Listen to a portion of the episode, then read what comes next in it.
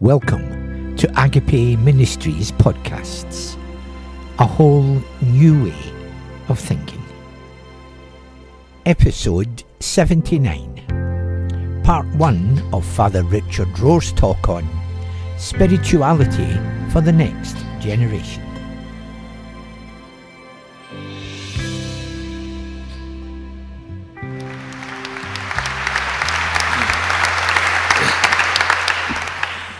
Thank you, Stephen. Thank you, Chris.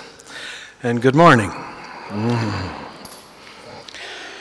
If you'll allow me, I'm going to switch uh, the order of my two talks today. It seemed sequentially, if I could talk to you this morning about the spirituality for the next generation, and then in some ways describe that second stage spirituality, if you will, uh, second half of life spirituality, as some of us call it more this afternoon when I talk about the contemplative stance or how to live in the presence.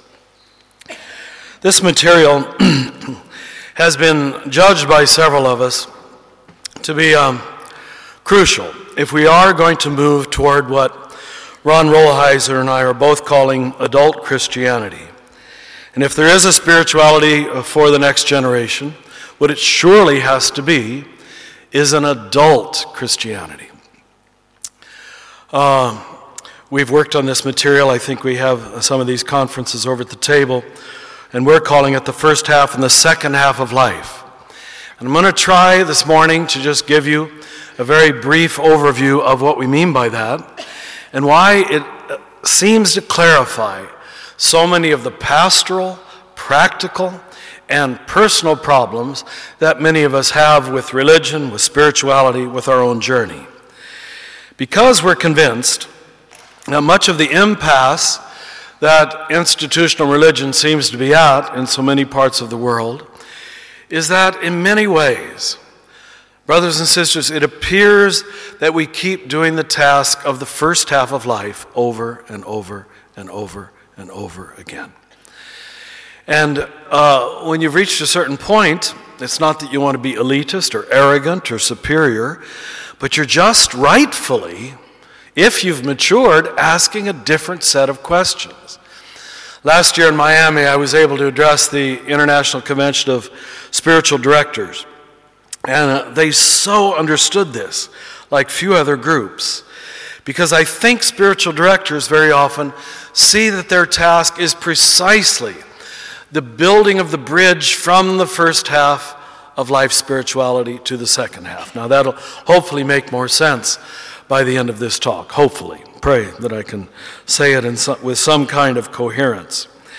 Now, let me say, first of all, that for the sake of pedagogy or teaching, I, I might talk of first, first half of life and second half of life as if life were a straight line. You and I know it isn't. Huh?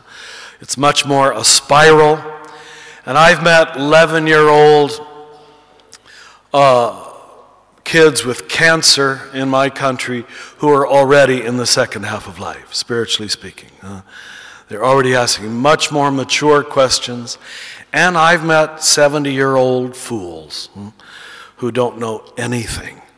And you wonder if they've, if they've journeyed at all for some reason, they accepted that religion was simply a matter of glib certitudes and answers instead of, as the gospel promised us, dangerous and dark journeys. But if you're not willing or ready to take dangerous and dark journeys, frankly, you stay forever in the first half of life, even though it largely isn't working anymore, or leading you to any deeper enlightenment or awareness or experience of the love of God. Now, lest you think that um, this is somehow my idea or Ron Rolheiser's idea, let me give you at least a few scriptures to show that this, in fact, in the scriptures, if we had uh, time to give you more, we'd give you also some of the mystics. Uh, but the language of two different essential stages is, in fact, very common and very consistent. Let me begin with Hebrews, the fifth chapter, verses 13 14.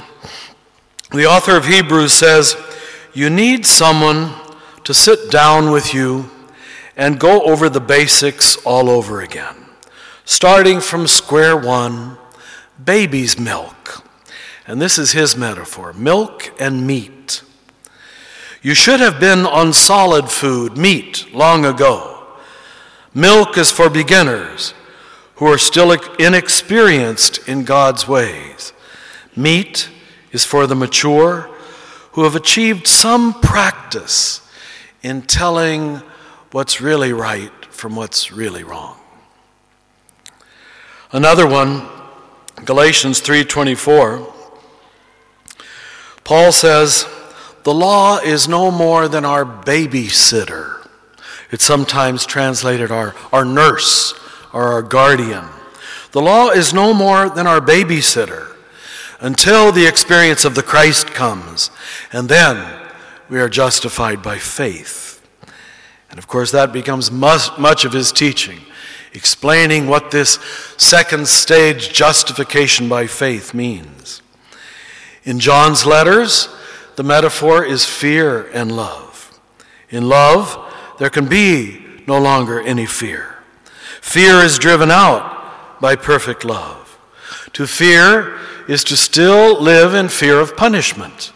And anyone who is still there is imperfect in the ways of love. C.G. Jung, if I can quote a psychologist, he says it very well. What is a normal goal to the young person becomes a neurotic hindrance by old age. We cannot live the afternoon of life according to the program of life's morning. For what was great in the morning will be of little importance by the evening.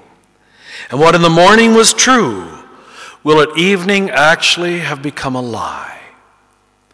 Now, in short, what we're all trying to say is the task of the first half of life is giving yourself identity, giving yourself boundaries, giving yourself a sense of specialness, significance. You, you can't take that away from a young person. In fact, our task as elders is to help the young people on that journey. The issue is, is more to give myself an ego structure, whereas the task in the second half of life is letting go of the very thing you've created. You have to have an ego to let go of an ego, as the psychologist put it. That's why so many people do not proceed to the second half of life. Because frankly, it demands a major letting go, a major dying, a major surrendering of who we think we are. This lovely self image that we've created for ourselves. And that always has to usually suffer some kind of destabilization. And that's God's work very often in the middle of life. I always say if you're on schedule, usually happens somewhere between 35 and 55, where this nice self image you've manicured for yourself begins by God's grace to fall apart. In fact, if it doesn't, you probably won't know very much at all. If you keep, trying to scramble back to my early superiority, my early righteousness, which is exactly what most people do. In effect, what we, the task in the first half of life is developing, and you have to do it, a certain capacity for self control. You have to learn how to say no to yourself, to internalize values. But the task in the second half of life is much more difficult than mere self control. Self control can actually give you a sense of heroism and strength and power and rightness. That's why religion can create righteous people if they just stay right there. They start feeling superior to others. But let me tell you as strongly as I can the task in the second half of life is not self control. The task in the second half of life is much more difficult. It's giving up control. And be honest, how many of you want to do that? Hardly anybody until it's forced upon you. We want to sort of manufacture our own holiness. We want to paint our own picture. As John's gospel puts it so beautifully to Peter. And if you don't believe me up to now, you all know this story. Jesus says it to Peter at the very end Peter, when you were young, you dressed yourself. Hmm? You put on your own clothes and you went where you wanted to go. Hmm? You figured out your own identity and importance. But Peter, as you grow older, and it's almost the image of a little four year old when you have to dress them in their raincoat, they put out their arms and mama puts their coat on them. Jesus says to Peter, When you're an old man, you'll put out your arms. Someone else will dress you and lead you where you would rather not go. There it is. There it is. That's why we have so few people, even in religion, who go on to the second half of life. The concern in the first half of life is largely morality, pulling yourself up by your own bootstraps, attempts at heroism. The issue in the second half of life is not morality, it's mysticism. And as I said at the very beginning, Christianity is much more a mystical matter than a moral matter. And that's why Paul, in his letters to the Romans and Galatians, makes such a tour de force on, on the very function of law. He says, The most the law can do is give you information, it cannot give you transformation. And the law of itself cannot make you holy. It's amazing how little effect that whole book of Romans has had, certainly on Catholic moral theology. Because many of us grew up thinking that by obeying laws, we would come to love God. I want to tell you as strongly as I can that's not true. That's not true. that's not true. You can obey commandments till the moment you die and not love God one ounce and you see in Philippians 3, when Paul finally faces this in himself, he says, Up to now, I was the best of Pharisees. I knew the law better than anybody else. I obeyed the law perfectly. And what was once an asset to me has actually become a liability. And the justification that I once sought from obedience to the law, I now seek only in surrender to Christ Jesus my Lord. It's a different set of rules. And yet you've got to do the first one right. That's the paradox. You can't do a non-stop flight to the second half of life. Do you know that? No such thing. You got to pay your dues to the law, to morality. You got to internalize the values. You got to have an ego to let go of an ego. You got to have an identity to move beyond this self protection of your identity which many people never move beyond. If you are led by the Spirit, Paul says in Galatians 5:18, I'd be afraid to say this because I know some of you would write a letter to the bishop tomorrow, you know? But you just check out Galatians 5:18. When you are led by the Spirit, the law cannot touch you. Oh my God. Doesn't that sound dangerous? to good Irish, English Catholics. It certainly does to me. Huh? Who gave us this impression that first half of life morality would ever lead you to that great surrendering where you fall into the hands of the living God? In fact, in Romans 7, Paul says an even more contradictory, confusing thing. And check it out, don't believe me. He says the law was actually given to us to make you aware that you can't obey it to lead you to an experience of failure. So, you know what religion does? It usually creates little laws that we can obey. Hmm? I mean, like if I asked for a show of hands, who of you in this room this morning can truly say, I am a loving person? Well, we're trying on our better days now and then when God is in charge, He ekes a little love out of us. Who of you can say, I'm a patient person? Once in a while, on my better days. See, the real law, none of us can obey. You can never pat yourself on the back and saying, I have achieved it. So we usually whittle it down. And if you check it out, I don't mean to be too cynical, but they're usually body based sins. Hmm? Those you know if you did it or you didn't for some reason, you know? We like measurability, you know?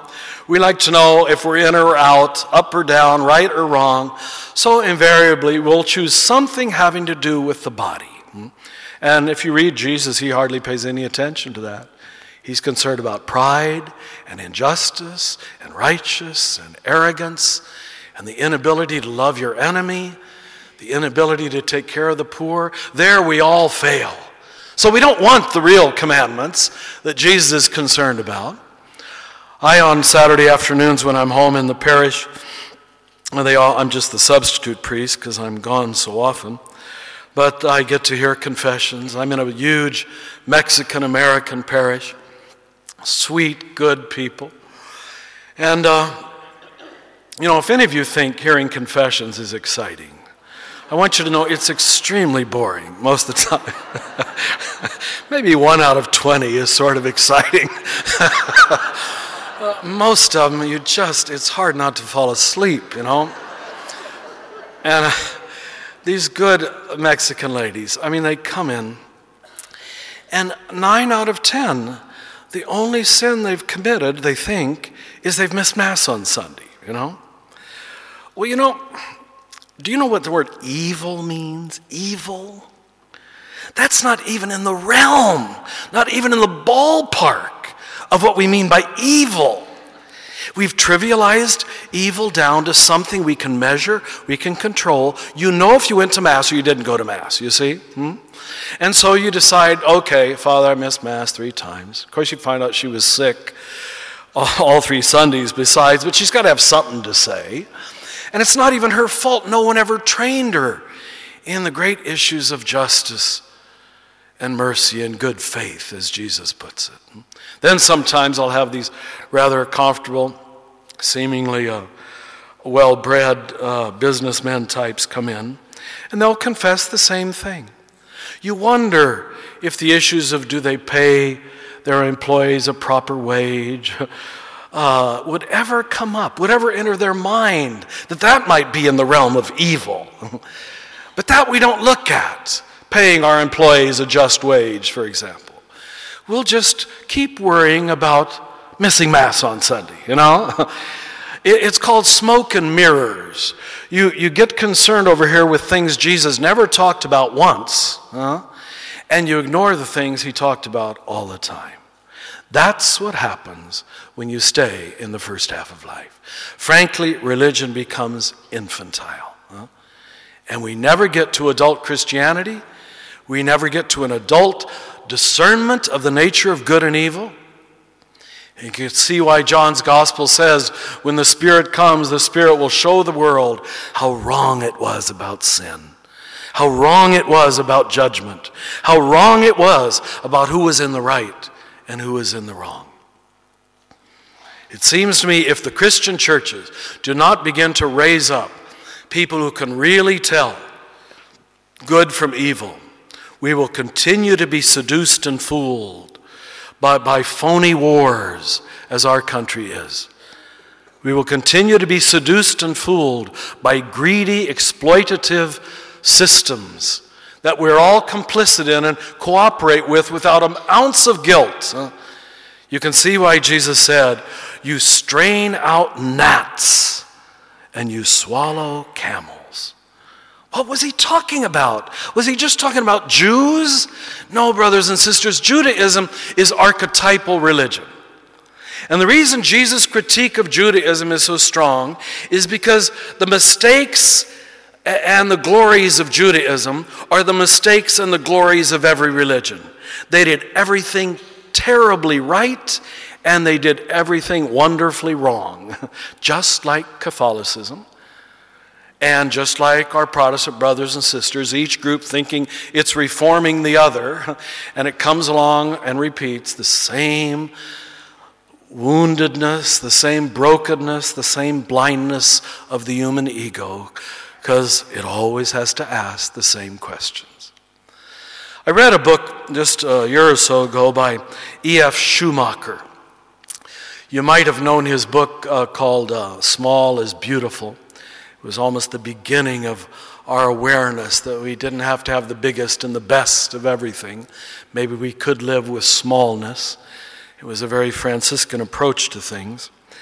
But E.F. Schumacher wrote another book called Guide for the Perplexed, and it's much less known. And he enumerates very clearly, and so I'm going to partially read him, what I'm trying to say here. He says one's first task is to learn from society, from t- tradition, and from the church, to find one's temporary reassurance and happiness in receiving direction from outside. It's the only way you can start. It's the only responsible way to start. That's why most cultures that were ever formed were traditional cultures. You build on your ancestors. Most healthy people I've ever met begin conservative, begin traditional. You're given law, identity, and, and you start there. You don't necessarily continue there. But you have to start with an over reliance upon outer authority. Then E.F. Schumacher describes the second stage. One's second task is to interiorize the knowledge one has gained, sift it, sort it out, keeping the good, jettisoning the bad. This process might be called individuation, where now I learn to rely upon inner authority. Now we see our young people there after their first year of college, perhaps, you see, more sophisticated, educated, liberal types probably go there far too quickly. They immediately identify with their inner authority. I know, I believe. I don't think, as I said, you can do a nonstop flight. You can't really begin liberal. You have to have boundaries before you let go of boundaries. You know, the Dalai Lama actually said it very well, if you don't mind me quoting the Dalai Lama. In fact, he said in one line what it takes poor Paul an entire book of Romans to say. he says, Learn the law very well, so you'll know how to disobey it properly. That's uh, that's the message of the book of Romans and Galatians. Don't call me a heretic, call Paul a heretic, all right? learn the law very well so you learn what the law really means. And then you internalize the value. Again, I'm going to go higher than Paul. Let's try Jesus. Check out the Sermon on the Mount.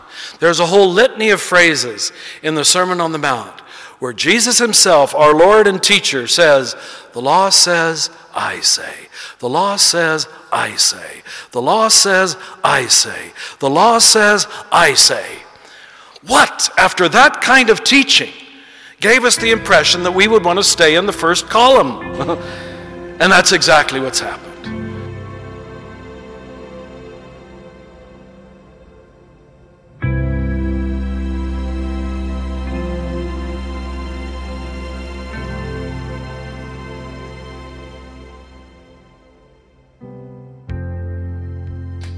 So thank you for taking the time to listen to these episodes.